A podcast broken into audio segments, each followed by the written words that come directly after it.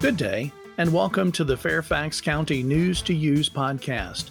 Coming up, learn about absentee voting, the Park Authority's 2020 Summer Entertainment Series, glass recycling, and a free tree basics book.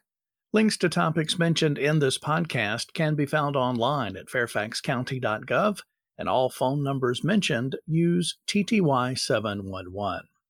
Fairfax County will offer 14 satellite locations for in person absentee voting for the November 3rd general election, an increase from the nine that were available in 2016. The Board of Supervisors established these locations during its July 14th meeting. Election officials called for the added locations because they are anticipating a high voter turnout, especially with the new state law that allows no excuse absentee voting. Until now, voters were required to have a reason to vote absentee. Beginning on October 14th, the locations are currently proposed to be open weekdays from 1 to 7 p.m. and Saturdays from 9 a.m. to 5 p.m. The Fairfax County Electoral Board may decide to adjust these hours later in the summer based on the interest in absentee voting by mail. The 14 satellite locations are in addition to the Fairfax County Government Center that also will be open for absentee voting. Apply online now to absentee vote by mail, and you will receive your ballot after Friday, September 18th, the official start for absentee voting by mail.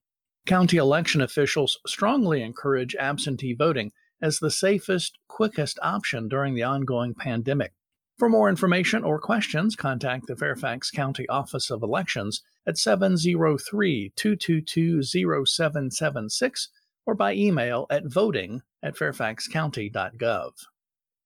Due to public safety concerns related to the COVID 19 pandemic, the Fairfax County Park Authority's 2020 Summer Entertainment Series in person events are canceled. As our region continues to move forward, the Park Authority believes that it is prudent to heed the advice of health officials who recommend against large public gatherings at this time.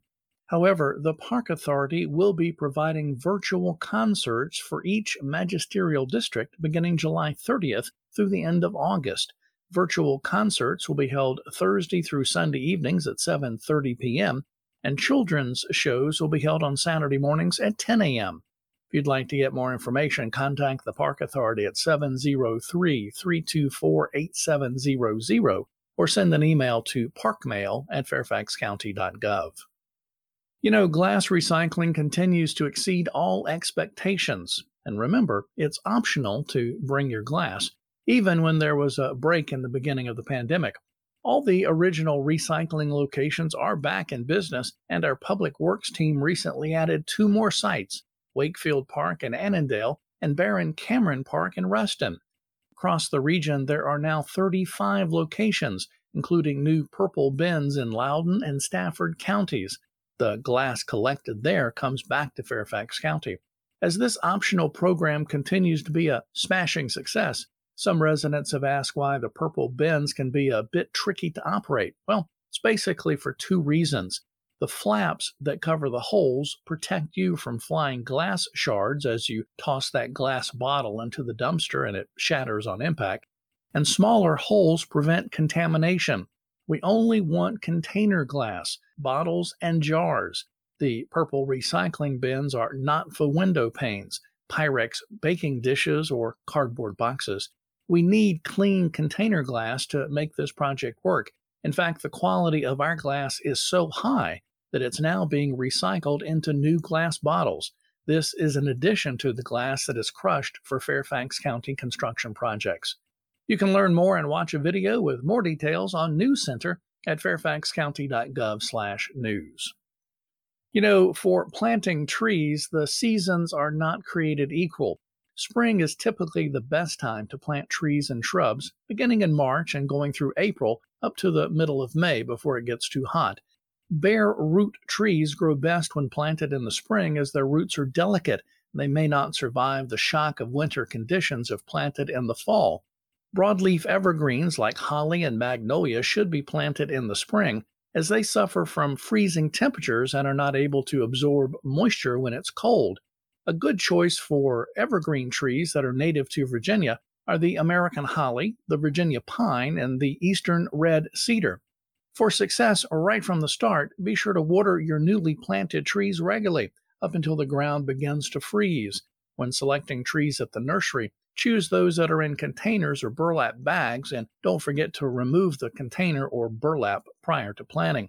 Now, a Tree Basics booklet is free and available in six languages on the county's website, fairfaxcounty.gov. Just search for Tree Basics.